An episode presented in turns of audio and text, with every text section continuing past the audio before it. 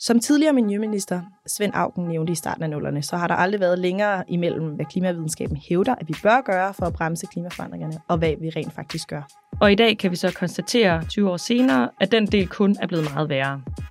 F N slår rød alarm for menneskeheden, og hvis vi ikke tager os gevaldigt sammen, så står vi i en rigtig, rigtig dårlig sted. En dansker udleder op imod sytten tons C O to om året, og vi skal cirka ned på to til tre stykker for at leve op til Paris-aftalen. Så det tæller virkelig, hvad og hvilken klimapolitik Danmark fører i de næste år. Ved sidste folketingsvalg i tyve nitten, der vurderede valgforskere, at det var Danmarks historiens første klimavalg. Nu er der gået en hel valgperiode, og spørgsmålet er, om vælgernes klimadagsorden er rykket ind bag de tykke mure på Christiansborg.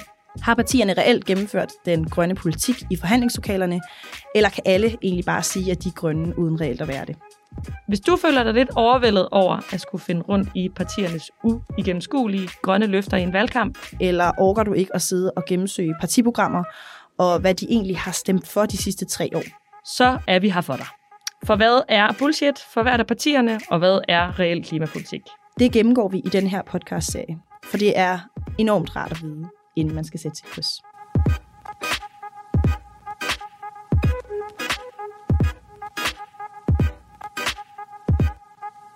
I dag skal vi tale om Enhedslisten. Ja, spændende. Ja, det bliver mega spændende. Hvis du var Maja Villersen, hvordan ville du så pitche Enhedslistens klimapolitik til mig? Jamen, hvis jeg var Maja Villersen, Enhedslistens klimapolitiske leder, ordfører, så øh, vil jeg nok sige, at Enhedslisten er den grønne vagthund i den danske klimapolitik. Det er dem, der har sørget for at tage nogle af de sværeste grønne kampe, og dem, der bliver ved med principfast og stå fast på, at der skal være en grøn omstilling, og den skal lytte til videnskaben, og vi skal også turde tage fat der, hvor det er sværere end bare at sætte nogle nye vindmøller op.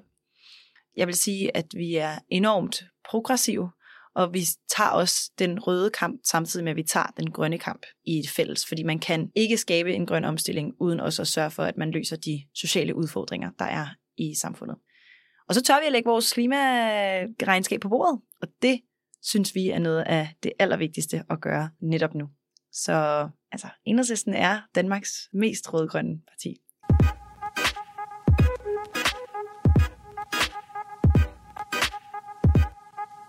Hvis man så kigger på det politik, der ligesom er blevet gennemført de sidste tre år, og at både Klimarådet og alle mulige andre aktører har været at sige sådan, vi er ikke lige helt, hvor vi skal være. Ja. Hvordan tænker vi så, at Enhedslisten forholder sig til det? Altså, Enhedslisten stemmer i. De lægger sig fladt ned. De er bare sådan, vi er så enige. Ja. Men vi arbejder med et socialdemokrati, der er sindssygt fodslæbende.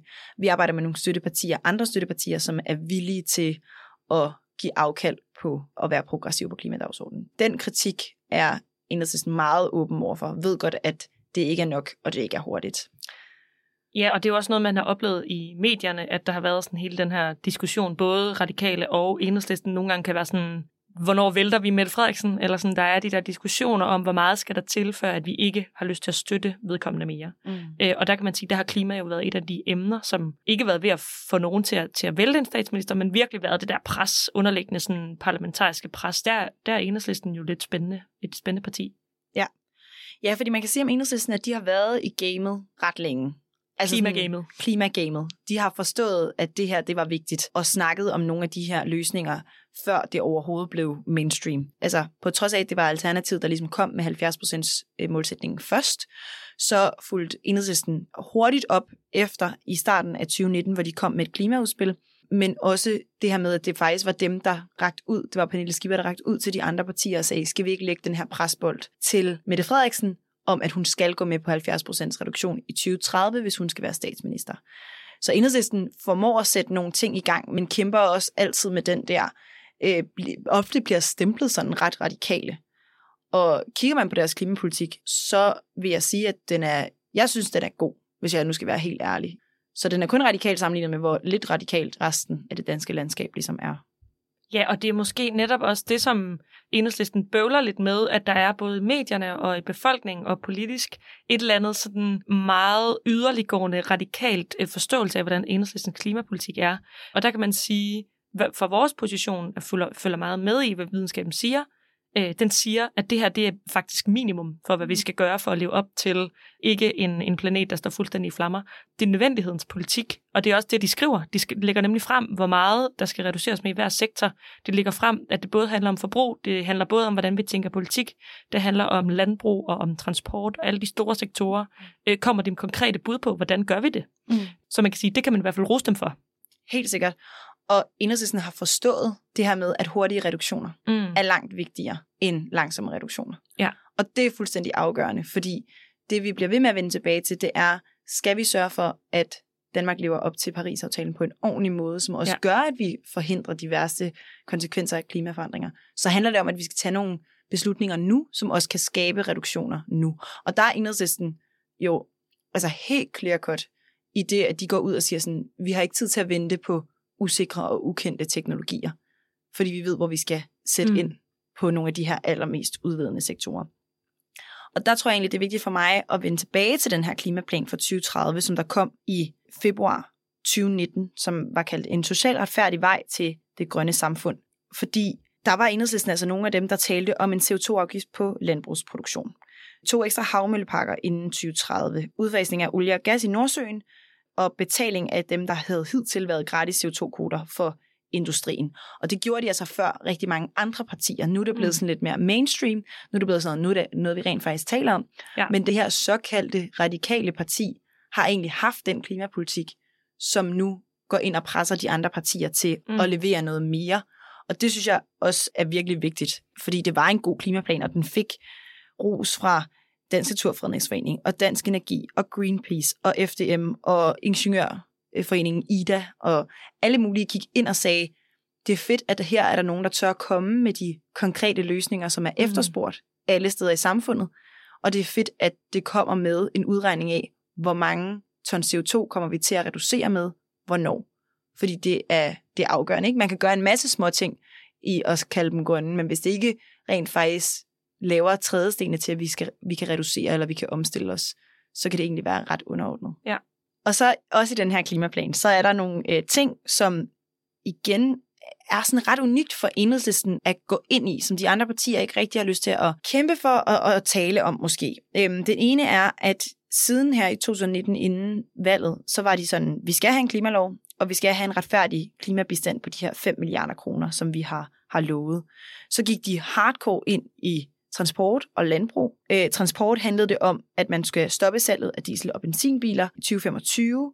Skrotpræmien skulle hæves, afgifterne skulle hæves, der skulle være road pricing, tilskud til elbiler, ladestandere, kollektiv transport og så en enorm stor togfond, som skulle lave bedre tog i, i Danmark. Så der gik man bare head on og sagde, transportsektoren er et problem, her er en masse løsninger. Det samme gjorde de med landbruget. Der var de også allerede ude i tyve nitten og sige, at der skal være en C O to afgift på landbrugsproduktionen. Vi skal udtage lavbundsjord, vi skal udtage jord til skov og natur og energiafgrøder. Øhm, og så gik de jo også ind i alt det her med energi, industri, gik ind og sagde, at selvfølgelig skal vi udbygge den vedvarende energi, selvfølgelig skal vi sørge for, at sådan nogle store udledende virksomheder som Aalborg Portland ikke bare kan leve mm. i sådan en, en parallel verden, hvor det er gratis for dem at udleve C O to. Ja. Energibesparelser var den sidste ting, hvor jeg lige også sådan, mm. det er også noget, som ja. andre partier måske negligerer at snakke om, fordi de vil gerne snakke om, hvordan vi kan sætte flere vindmøller op, hvordan vi kan lave mm. mere, flere solceller, fordi det er godt, og det er synligt, og man, man kan lide det som politiker. Mm. Men Enhedslisten siger jo, noget af det vigtigste, vi kan gøre, det er at sørge for, at mængden af energi, vi bruger, fordi den ikke i dag er grøn, bliver sænket. Mm. Sådan så vi driver et velfungerende samfund på mindst mulig energi. Ja. Altså set i lyset af det her, det er tyve nitten, og det er nogle måneder inden, at det hele sådan ja. unraveler til det her klimavalg, der kom, hvor alle så lige pludselig var sådan, nu er vi grønne, mm. så synes jeg, det er ret imponerende. Ja, det er i hvert fald et holistisk billede, eller et bredt billede på, hvordan man kan se, at klimaindsatsen skal ske. Også med noget af det, som man kan sige, vores bevægelser har været meget opmærksom på, er det her med, hvad er den sociale slagside ved at lave grøn omstilling hurtigt? De overvejer næsten også den ulighedsdiskussionen i sin klimapolitik. Mm. Og der kan man sige, det er meget socialistisk, en meget socialistisk tilgang. Og nogen vil sige, de her tiltag lyder rigtig dyre. Og der kan man sige, så vil Enhedslisten sikkert sige, hvis vi ikke gør det, bliver meget dyre. Ikke? Mm.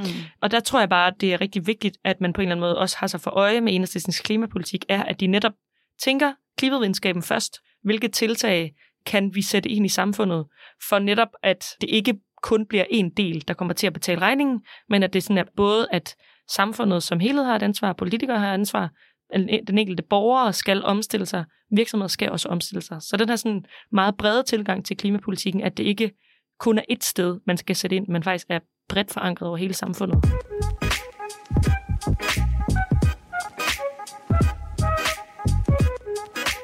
Det var jo deres udspil, ja. og, og vi ved jo, at nogle gange så er udspil jo, har de lov til at være helt vildt ambitiøse.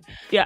Men så, øh, kommer hverdagen. så kommer hverdagen tilbage, og øh, Socialdemokratiet kommer i regering, og de bliver støtteparti, og så er der jo en masse aftaler, der begynder at falde på plads, ja. som ikke alle sammen er just imponerende. Og hvad gør Enhedslisten der? Altså man kan sige, at Enhedslisten øh, er i hvert fald udefra set, at ligesom med forhandler, ser på fra sag til sag, om det giver mening enten at stå ude eller stå inden.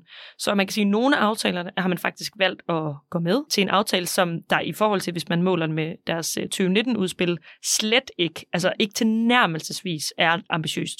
Men det gør man og siger udadtil, faktisk, det synes jeg var landbrugsaftalen er et ret fedt eksempel, der siger man åbent og ærligt, den her landbrugsaftale er dårlig, vi er med alligevel, fordi vi gerne vil være med i forhandlingerne.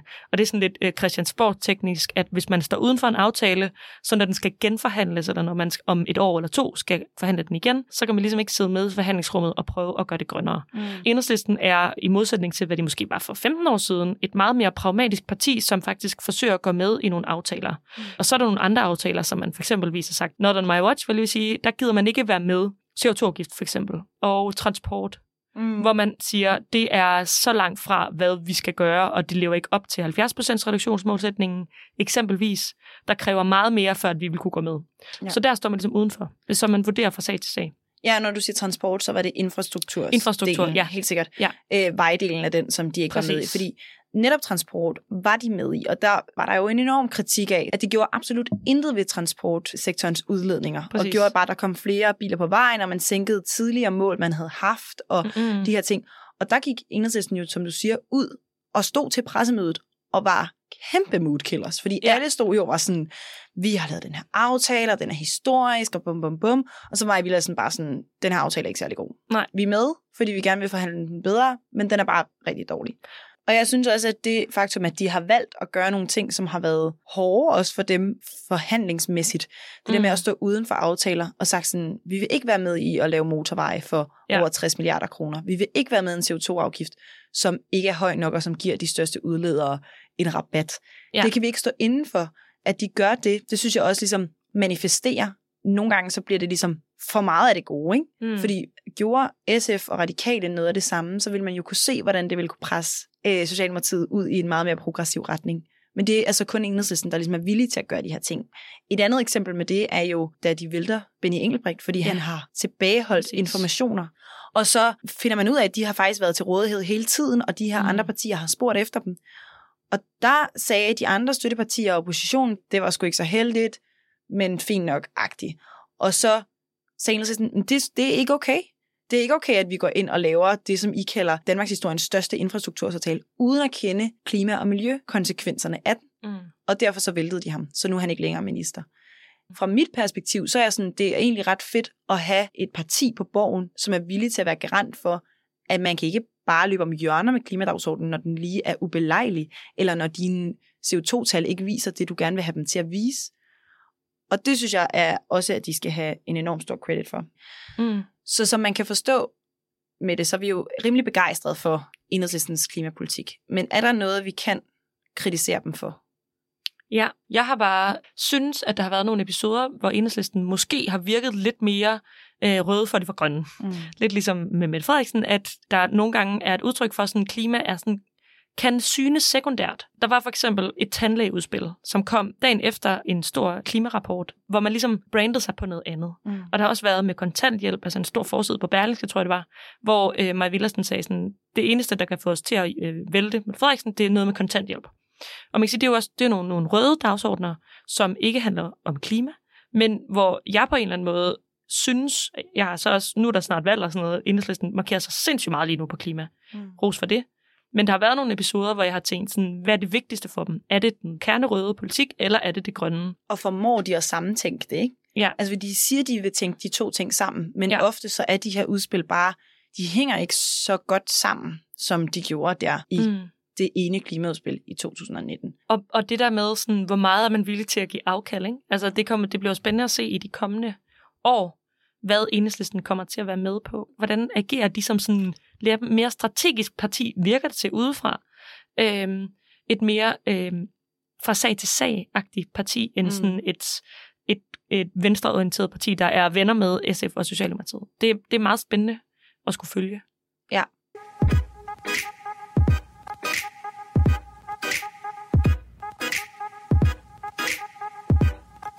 Og det nyeste nye fra Enhedslisten, ja. Det er jo faldet her i slut august yes. med et klimaudspil, hvor de brugte hele deres sommergruppemøde på egentlig at tale om klima. Og hvad var det, der stod i det udspil? Hvad var det, der var nogle af nedslagene? Det første, der er rigtig positivt, som vi kan rose, er netop det her med, det her klimaudspil, det skal levere reduktioner for otte komma fire ton C O to i tyve tredive. Altså det der med, at man er meget specifikke omkring, hvad løser det? En af nedslagene er særligt en landbrugsfront på syvogtredive milliarder, det er altså et kæmpe beløb, som handler om, at man ligesom nogle andre lande i Europa, Holland eksempelvis, sørger for at lave en fond, hvor man opkøber landbrugsjord, som er forgældet, som er særligt animalsk produktion, og man så forsøger at lægge det om til planteavl eller til skov. Altså særligt svine- og kvægbønder kan ligesom blive opkøbt og blive omlagt til noget andet. Og det er jo altså kæmpe, kæmpe, kæmpe beløb, som ligesom skal på en eller anden måde forsøge at imødegå den her sektor, som vi har sagt før, vil være den, i hvert fald halvdelen af Danmarks udledninger i tyve tredive, hvis vi ikke får den omstillet. Samtidig med en høj C O to-afgift også skal indbefatte landbruget, som er en af de diskussioner, der særligt er på C O to-afgift, at nogle partier siger, uh, landbruget skal ikke med, og nogle af de andre øh, ting er også de her fem milliarder til klimabistand, som Enhedslisten også har sagt, det er den cirka en færre andel, hvis man kigger på, at der på C O P femten blev planlagt, at vi skulle give hundrede milliarder dollars i klimabistand, så er den danske andel af det, det er cirka fem milliarder. Det er rigtig langt fra det, vi giver i dag. Det siger de også. Ja, og så er der de sidste to ting, hvor der er stop for salg af nye fossilbiler ja. I tyve femogtyve, som også var med i deres tyve nitten-ting. Og så til sidst en social pulje til jobrotation. Den sidste af tingene her er igen noget, hvor de sammentænker det grønne og det røde i det, at man siger, godt, der er nogle mennesker, der kommer til at skulle miste deres arbejde på grund af den her enorme omstilling, som vi skal igennem som samfund. Hvordan sørger vi for, at de kommer videre og ind i noget nyt? Det gør vi ved at sætte penge til det, og det gør vi ved at fokusere på det. Og det var så også noget, hvor de så igen lige laver den der sådan, det røde og det grønne skal ikke stå i modsætning til hinanden. Ja, så når andre politikere måske vil sige, vi skal ikke nedlægge noget af dansk landbrug, fordi så mister vi en masse arbejdspladser, eller det flytter bare til udlandet, så vil de sige, vi kommer bare til at flytte de her jobs over i andre jobs, andre følgeerhverv i den nye landbrugsproduktion, vi skal have i Danmark. Ja. Og det er jo også noget af det, som vi har kaldt på som ungdomsbevægelse, at den her uddannelse af folk til, at alle kan bidrage til den grønne omstilling. At der mangler mange tekniske jobs, og der mangler flere, der kan sætte vindmøller og solceller op, og der mangler også nogen, som kan producere på en anden måde, end vi gør i dag. De skal jo også efteruddannes. Det synes jeg er rigtig vigtigt at få med, fordi så er det ikke bare, vi skal den her vej, vi kommer til at miste en masse mennesker i, i svinget. Det er, jo, det er jo netop det, som efteruddannelse kan sikre.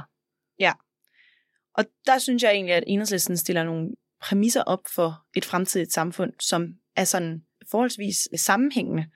Og mm. jeg synes, at hvis vi skal sådan summere det hele op, så er de en af de partier, som lytter allermest til klimavidenskaben, ved at sige, ja. Det vigtigste, vi skal gøre, det er at reducere nu og her.